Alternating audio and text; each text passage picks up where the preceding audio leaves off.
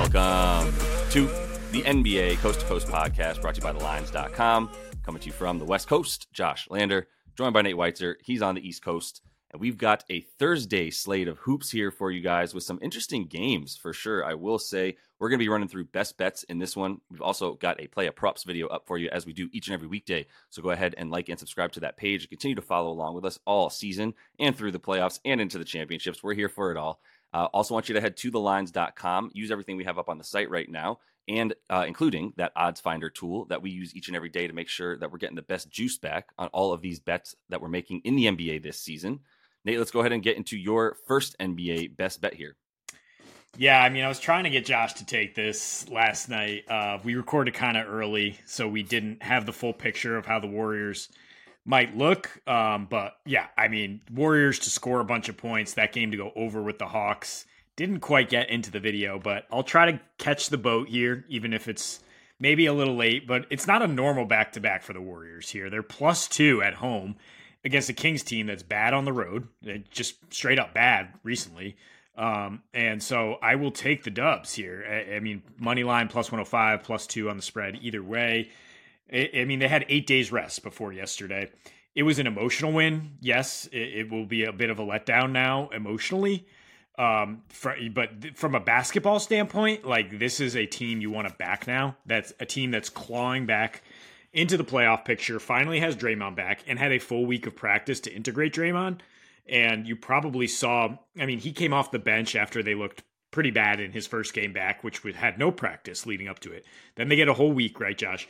I mean, I can just picture if you're a beat writer, if you're a fly on the wall, and be like, Draymond doing really well with the second unit in practice, like inspiring competition and, and getting everybody back to that state that they, the championship state they were in.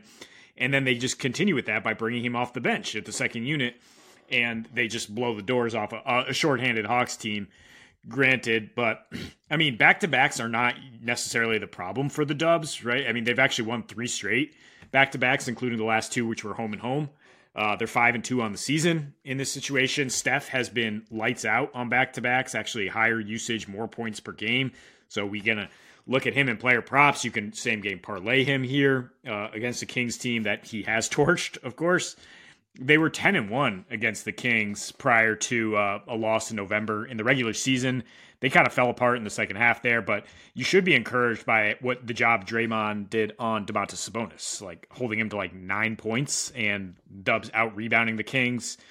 And recently, yeah, I said the Kings have been flat out bad. The biggest stat here is in their last eight overall, they have the worst three point defense in the league and now you go into Golden State against a revitalized, rested team, team that's showcasing depth now to a degree. Now that Wiggins has woken from his coma and Draymond is back from his suspension, and we're talking about a Kings team that doesn't have a quality road win since November 24th at Minnesota. Like uh, honestly, they they had four road wins against bottom teams.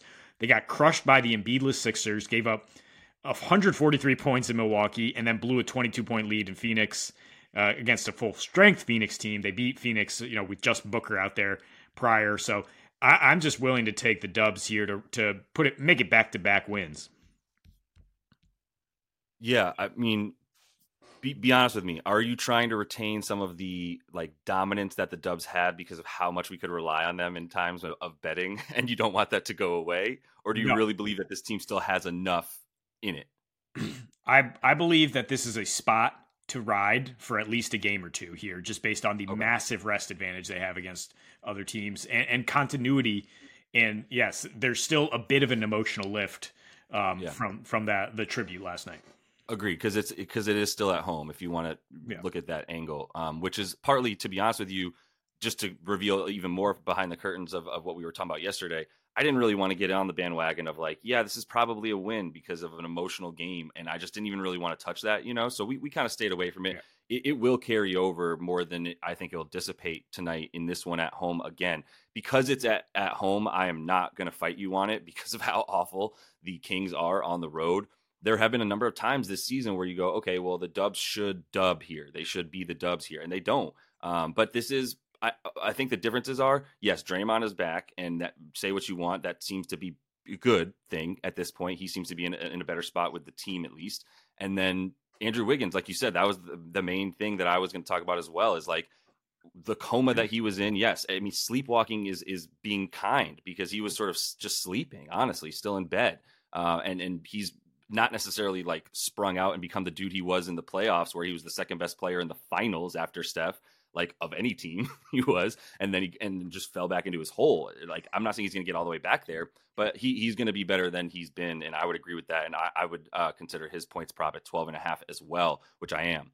Um, but for uh, my first bet, before I come back to talking about the Dubs with you again at some point in this video, uh, or uh, the next one anyway, uh, I'll talk about the Philly game where they're taking on the Pacers. And first of all, I'm not sure why they're only five and a half point favorites without Tyrese Halliburton in for the Pacers. Um, w- without Tyrese, mm-hmm. like everything is just different for this team. But I am going to focus in, on this bet, uh, at least on Philly over 121 and a half points. And I do think that this this game at five and a half, even four and a half, I think is still available in some spots. Like I, I, I think this is a good that's a really good bet for Philly because it's probably going to be a game around five to ten points for in Philly's favor for most of the game is what I would project, and then somewhere towards the end there's just six free throws in the last minute and a half for Joel, right, and then that, this game gets pulled away to about an eight nine points. So I like that as well if you want to hit it, but the 121 and a half for this team is like they're they're playing the Pacers. I know the pace is going to go down without Halliburton in, but the, the 76ers don't need pace. They didn't rely on like running up and down the floor with teams to score. They rely on Joel Embiid's sweet, sweet 15 foot jumper that is unguardable, combined with his 11 free throw attempts, etc. Right? Man's averaging 36 points a game. That's why his prop is at 36 and a half. And to be honest, he's gone over this in four of his last six versus this team because he just takes uh, Miles Turner and crumples him into a little ball and throws him away and then dunks it each time. Right? So he's going to have that at his at, in his arsenal. That the points in the paint are always what you come back to when you when you're talking about why you want to fade Indiana. Um, the the uh, 76ers here, yeah, they're on the road, and yeah, they, they do score a ton in everywhere that they are. To be honest, it doesn't really matter. Um, but even on the road, they've gone over in six of their last ten, and the only unders were Orlando twice, Miami, Chicago, and then that weird uh, Charlotte game where they won by like nine points and slept walk through the entire thing uh, and won like 96 to 87.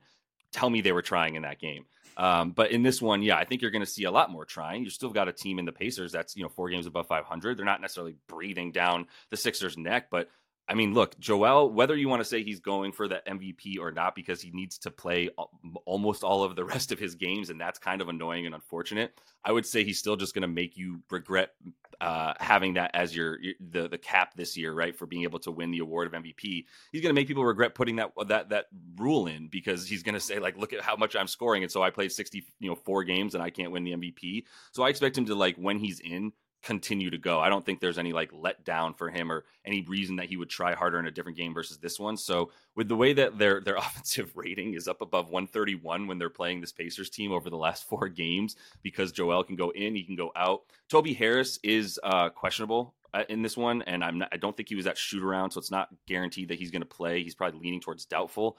Uh, and I still think that with Joel in there, it's fine to to go over 121 and a half versus the Pacers. Yeah, I like this because I, I mean, I was considering it because they they lost in the in season tournament last time they saw the Pacers, and you know what did we see? Other teams get their revenge after Halliburton just danced on them, basically, right? 132, 126 win. He was just like strutting up and down the court, hitting threes. And then you come back and you get to face the Pacers without their engine. And so, yeah, it's probably a win for the Sixers, who, by the way, have covered in eight straight regular season games against the Pacers before that. Um, they, they're not, not necessarily counting that as a regular season game, but in this normal spot with the Pacers still trying to figure some stuff out without Hallie, um, yeah, I'll take it. And you know, continue with the theme here, riding riding the wave. I'll take the Wolves again, who barely covered. Maybe you got a you got an eleven there, and you got backdoored at the last second from a bad beat three, but they covered ten and a half last night in Washington, and now they're on a back to back in Brooklyn. I'll still take the minus four. Um, I just you know continuing to ride the wave of Chris Finch calling his team out and and Cat you know owning the fact that he cost them a game against the bottom feeding Bar- Charlotte Hornets by by chasing a seventy point game. I mean, you, we we pretty much fixed it next time out against Washington. Instead of Ant having a 15% usage rate, he had a 45% usage rate. Cat still got his, but you know, it's it's as the, the the number 2 option. It's like even if you're hot, this is still Ant's team, right? I mean, you got you got to flow through him. They were able to to clamp down like like we hoped. Um, you know, use that defense to get a win. And d- despite the fact that they shot just nine for 32 from three against a poor Wizards defense, they they just won the field goal attempt game, the possessions game, forced a bunch of turnovers. And when you look at, at Brooklyn, it's just like they don't do anything particularly well on offense. So as long as you can you can be disciplined and clamp down, you can pull away and win. Like they've been so bad down the stretch of games recently. I mean, some of them were on the road, like collapsing against the Clippers, but their last six home games in the second half, they have the worst defensive rating in the N- NBA 131. They are negative 16.5 net. Uh, that's just in the second half. The Wolves' last six road games in the second half, they have the fourth best defensive rating, and they're plus seven and a half. Uh, so I, I, think we could see a similar situation where even if they're not bringing it immediately on a back to back, Uh, they can clamp down down the stretch and, and get this dub. I mean, the Nets have the 10th worst record against the spread as home dogs. They're 4 17 and 1 against the spread overall since December 11th, 4 and 12 against the spread against the West. Superior conference. The, the, the Wolves have a good 10 and 6 record against the East, and they tend to just win as favorites 26 and 7, 12 and 3 as road favorites. Average margin of victories, eight and a half points. Um, and yeah, I went through what they do after a loss. They've covered in four of their last five now, if, if you count that as a cover against Washington. And it's sort of, you know, a short travel spot. So just continue that. You know, let's continue to bounce back from our back to back losses and um, and what our coach said about it, you know. Yeah, I, I hear you on, on all that. Yeah, the, the I have nothing wrong with that because I also am just like this is too small against this this Brooklyn Nets team. So uh, yeah, I, no love for the Nets, and you won't hear me say anything. I'm just gonna parlay the two bets we've been talking about uh, and, and put their money lines together for the Wolves and the Sixers. You still get plus 150 for both those teams to win because they're they're they're both smaller spreads than they should be, to be honest. And and maybe we're we're missing something about you know the the rah rah nature, maybe the back to back. I don't think it'll really hurt the the Timberwolves who've only lost to two teams that are potentially as good as them. One of them definitely better in the Celtics, right, on that back to back. And then the Suns when they're at full strength, right? Yeah, that's not a fun team to deal with either. So I yeah, I, I hear everything you're saying on that and I'm with it. So that's why I'm just gonna put them together. For the the 76ers, like I really talked about their scoring, but I also just left out a little bit of the Pacers' not ability to score, uh, their lack of, of ability to do so without Tyrese Halliburton. I don't know like how you insert Pascal Siakam without Halliburton now and think that that's going to work very well. I'm I'm truly nervous about that. Now Nem- Nembhard is going to come in and do fine as as far as like running this offense, and really it's been T.J. McConnell running this offense in the absence of Halliburton. It's it's wild to watch him play those like starter minutes uh, when when Halliburton's out, and and he'll probably continue to do that in a good good. Obviously, he knows the 76ers uh, pretty well from his days playing with them, but uh, at this point, like. I, there's not much there. They score 115 points a game without him, which doesn't sound like that bad. It's better than a lot of other teams' offenses, but it's not 127 points per game, which is what they rely on uh, when Halliburton's in the game, right? So that's that's a huge part of this. Is like I, I, see this game right around 123, 124 for Philly, 115 at the at max for for the 76ers. I do think they'll hang with them. Maybe there's something with like the the, the Philly coming, um, excuse me, the, the Pacers coming out strong in like the first quarter as like a stars out bets, you know, big big time mm-hmm. energy up kind of thing for them, and then the Joel just comes back and is like, "You don't have an answer for me." I would maybe consider points for him in the first quarter as well, as he's just the sort of stimmier mm. of the uh, when things go wrong or there's just like the other team surging. He's like, "Okay, well, I'm in a guaranteed bucket, so let me just go ahead and slow down this this momentum for you." And that's a big reason why, like them to be able to score, them to be able to just limit what the Pacers do. There's not going to be that that momentum for them.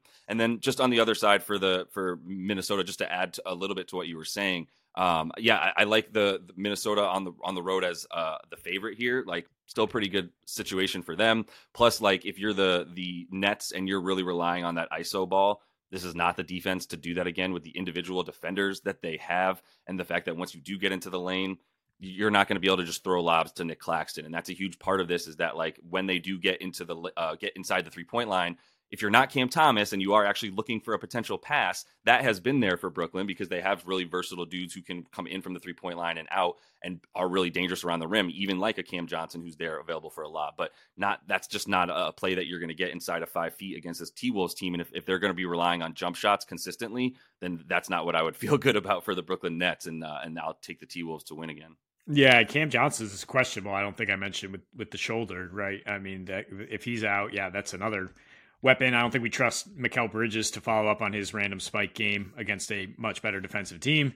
Now, uh, I mean, the Sixers, yeah, I don't think you worry about that leg at all. They've won 16 of their last 18 with Joel Embiid. The most recent loss was against the new new look Knicks, who just you know rolled them off the floor. They were just Weird. not ready for that.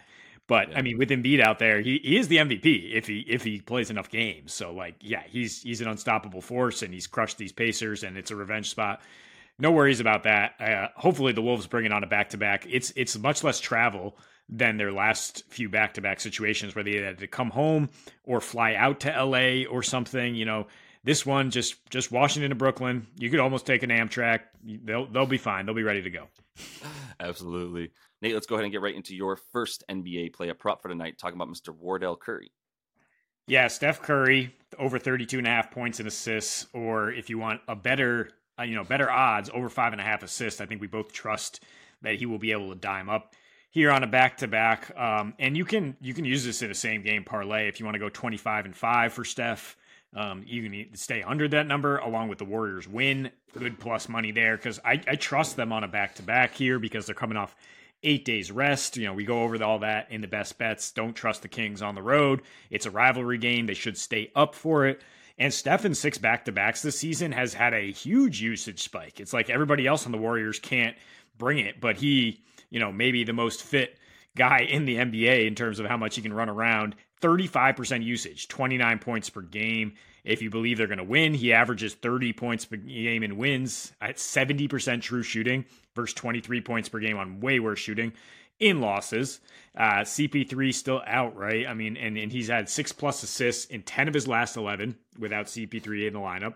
He's had 13 potential assists in his last three games. He has the second highest adjusted assist to pass ratio among volume passers in the league in those three. And, you know, his numbers are going to go up across the board with Draymond in there, even if Draymond's playing some with the second unit.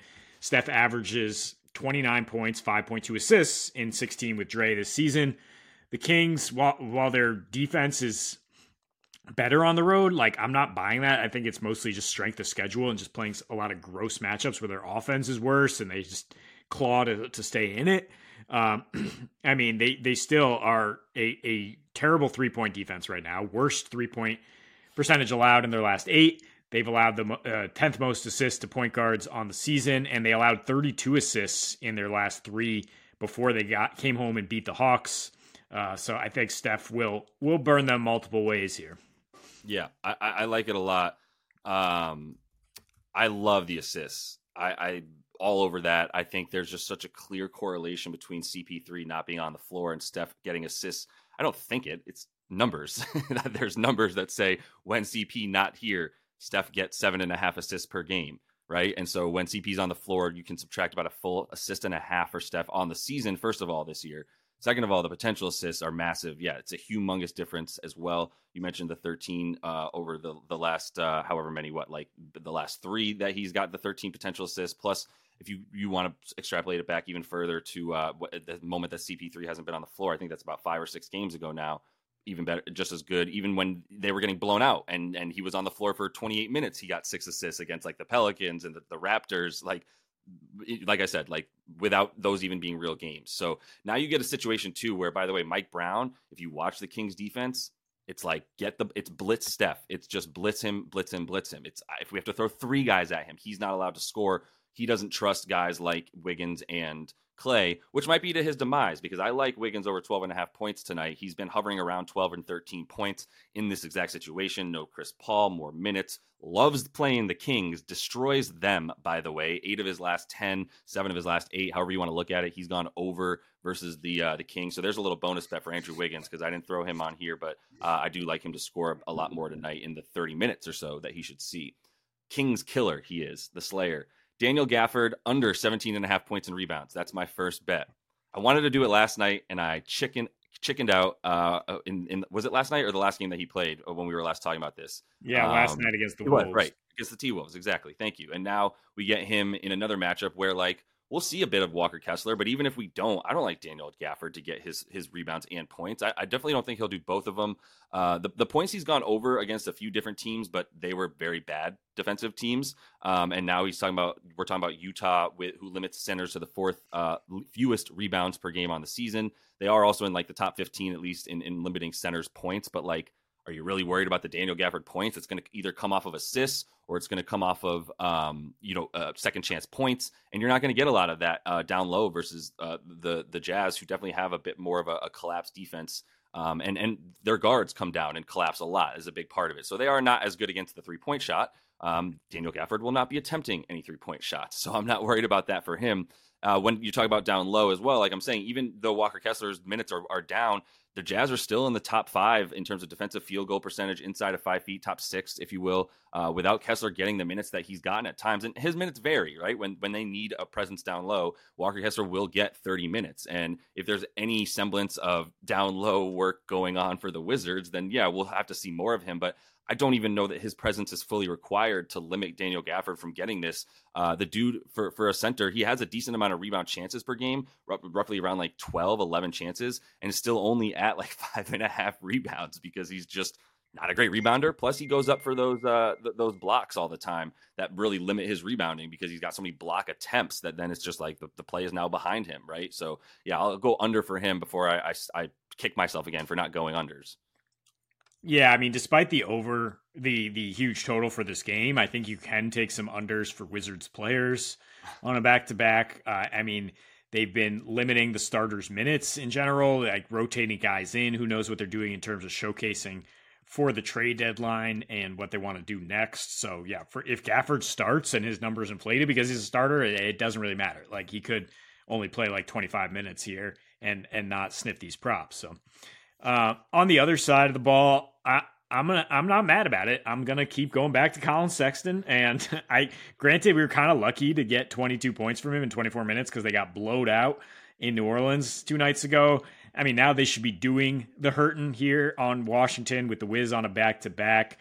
And we were talking about Sexton's minutes going up. So I'll take the whole package here over 31 and a half PRA because, yeah, I mean, he's probably looking at 34 plus minutes if this game stays moderately close. Um, he, he played 34 and 40 in his last two before this blowout loss.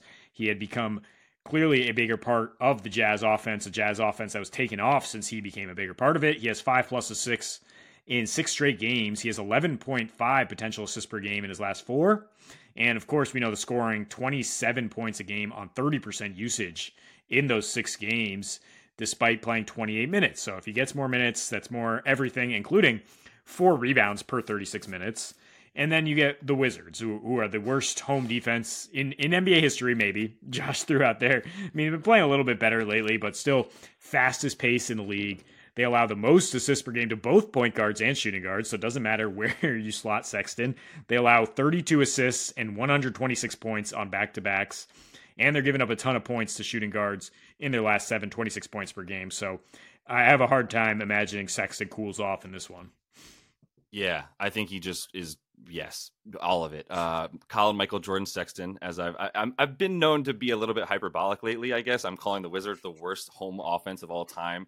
I'm standing by that one. And I'm standing by Collin Michael Jordan Sexton until he gets the respect he deserves because this is not a fluke. This is him getting a chance in an offense with a really good coach for the first time ever. Look at the coaches that dude's had. He's never been in a good spot ever. Like talking, yeah. Anyway, move, moving past that for now. Uh, I, am totally on board with that. I love the assist for him as well. Is that still at four and a half? Because they they've been keeping it there. Uh, and that's what I love about uh, it's at five and a half now. They finally lifted it up a little bit, but yeah, the potential assists are still there for him, uh, and I think that they'll be here tonight. Kris Dunn keeps kind of stepping in, so maybe that isn't the play because Kris Dunn does come in and gobble up some of those those assists when he's on the floor, but he's not taking away from Sexton's points. So follow Nate on this one. He's done more research into it. I'm just blindly loving Collin Sexton.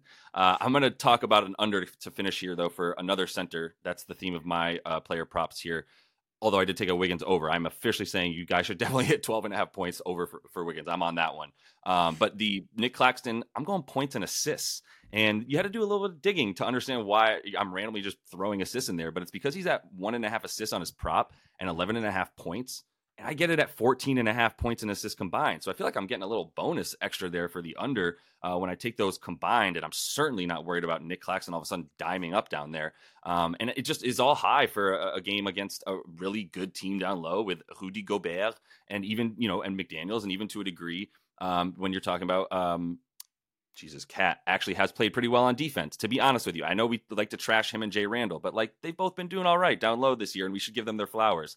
Uh, and that's a big reason why they're limiting so much down low for both power forwards and centers. Um, and and we are getting a bit of inflated line to a degree, believe it or not. Like maybe there's a belief that first of all that line for Minnesota, as we talk about in best bets, is probably a little small. So right there, there's like an overvalue of of Brooklyn, who every now and again comes in and surprises you, like when they smacked the Lakers the other day. So like let's not just like no one's calling this a lock, but I do think we still like the Timberwolves to continue their their run of of momentum after Chris Finch yelled at them. Uh, the seven of the last 10 that um, Mr. Claxton here has gone uh, over, those are all against very bad teams. The three teams that he's failed to go uh, over against in this number Miami, the Pellies, and the Clippers. Uh, and Miami and the Clippers are both in the top five at limiting centers. New Orleans is in the top 10 when it comes to both points and rebounds combined. Um, he's gone under this number in four or five when he's played Rudy. That includes two on the, the Jazz, and the only over was when Rudy was on the Jazz in a much faster paced game than I think we'll see in this game with a 217 and a half total at this point. Uh, and both games with Brooklyn, just, you know, under. Uh, or, yeah, both game where Rudy was Minnesota rather under the other thing is like he needs you to pass him the ball. He needs to get it fed to him around the rim. That's why I talked about liking the Wolves in a money line parlay that I have with the Sixers today. Um, because I don't think that lob is going to be there. I know it's not. The defensive field goal percentage for Rudy and them is too high. You're not going to pull Rudy far enough away from the basket for him to like care about anybody else besides Nic Claxton. I don't think Rudy's stepping out to to, to make sure that Cam Johnson doesn't get a, a, a wide open 17 footer like he's going to continue to be pulling. Right, same concept for Mikal, who's actually been pretty good going to the rim. So if anything, you definitely want to make sure that you're around to help uh, when Mikal comes. And obviously, that would be where you would you would get worried about Nic Claxton starting to get his points. But if he's not getting assisted field goals, then he's done. He scores 70 percent of his his uh, points off of that. He's only getting to the free throw line like two times a game. Uh, and the, the um, the T Wolves here are limiting third uh, points in the paint and assists, everything down low, right? That that lob play isn't there against Rudy Gobert, especially. So with with that not at his disposal, I'm going to go under for the points and just tack on the assist because I get a nice little bonus, at least half assist there to go under. Yeah, it's been pretty clear that he doesn't score double digits against teams that are really good against centers. Like he might he might grab a ton of boards here, but. I don't think a double double is going to happen for Claxton, um, and they're and not, not going to dime up against a Wolves defense that's good everywhere. Um, so if you can get a market on no double double for Claxton, uh, which I mean basically is to just say under ten under uh, ten points. I mean uh, same bet basically, but I think there's two ways to cash it, and uh, yeah, yeah I, I just don't see him having a very good game against Gobert. Yeah, I can't see them giving us that no on a double double anywhere. But if you find Bet it, Rivers, BetRivers does have it, but they they sometimes have yeah. They usually have the the no on the double double. They usually have markets that you can't find other places, but okay. uh, yeah, with, with crappy limits. Yep, no worries. Anyway, uh, that is all the time that we have for you. This would go ahead and subscribe to that page because we also have a video with best bets up for you guys as well. Until we see you next, happy betting.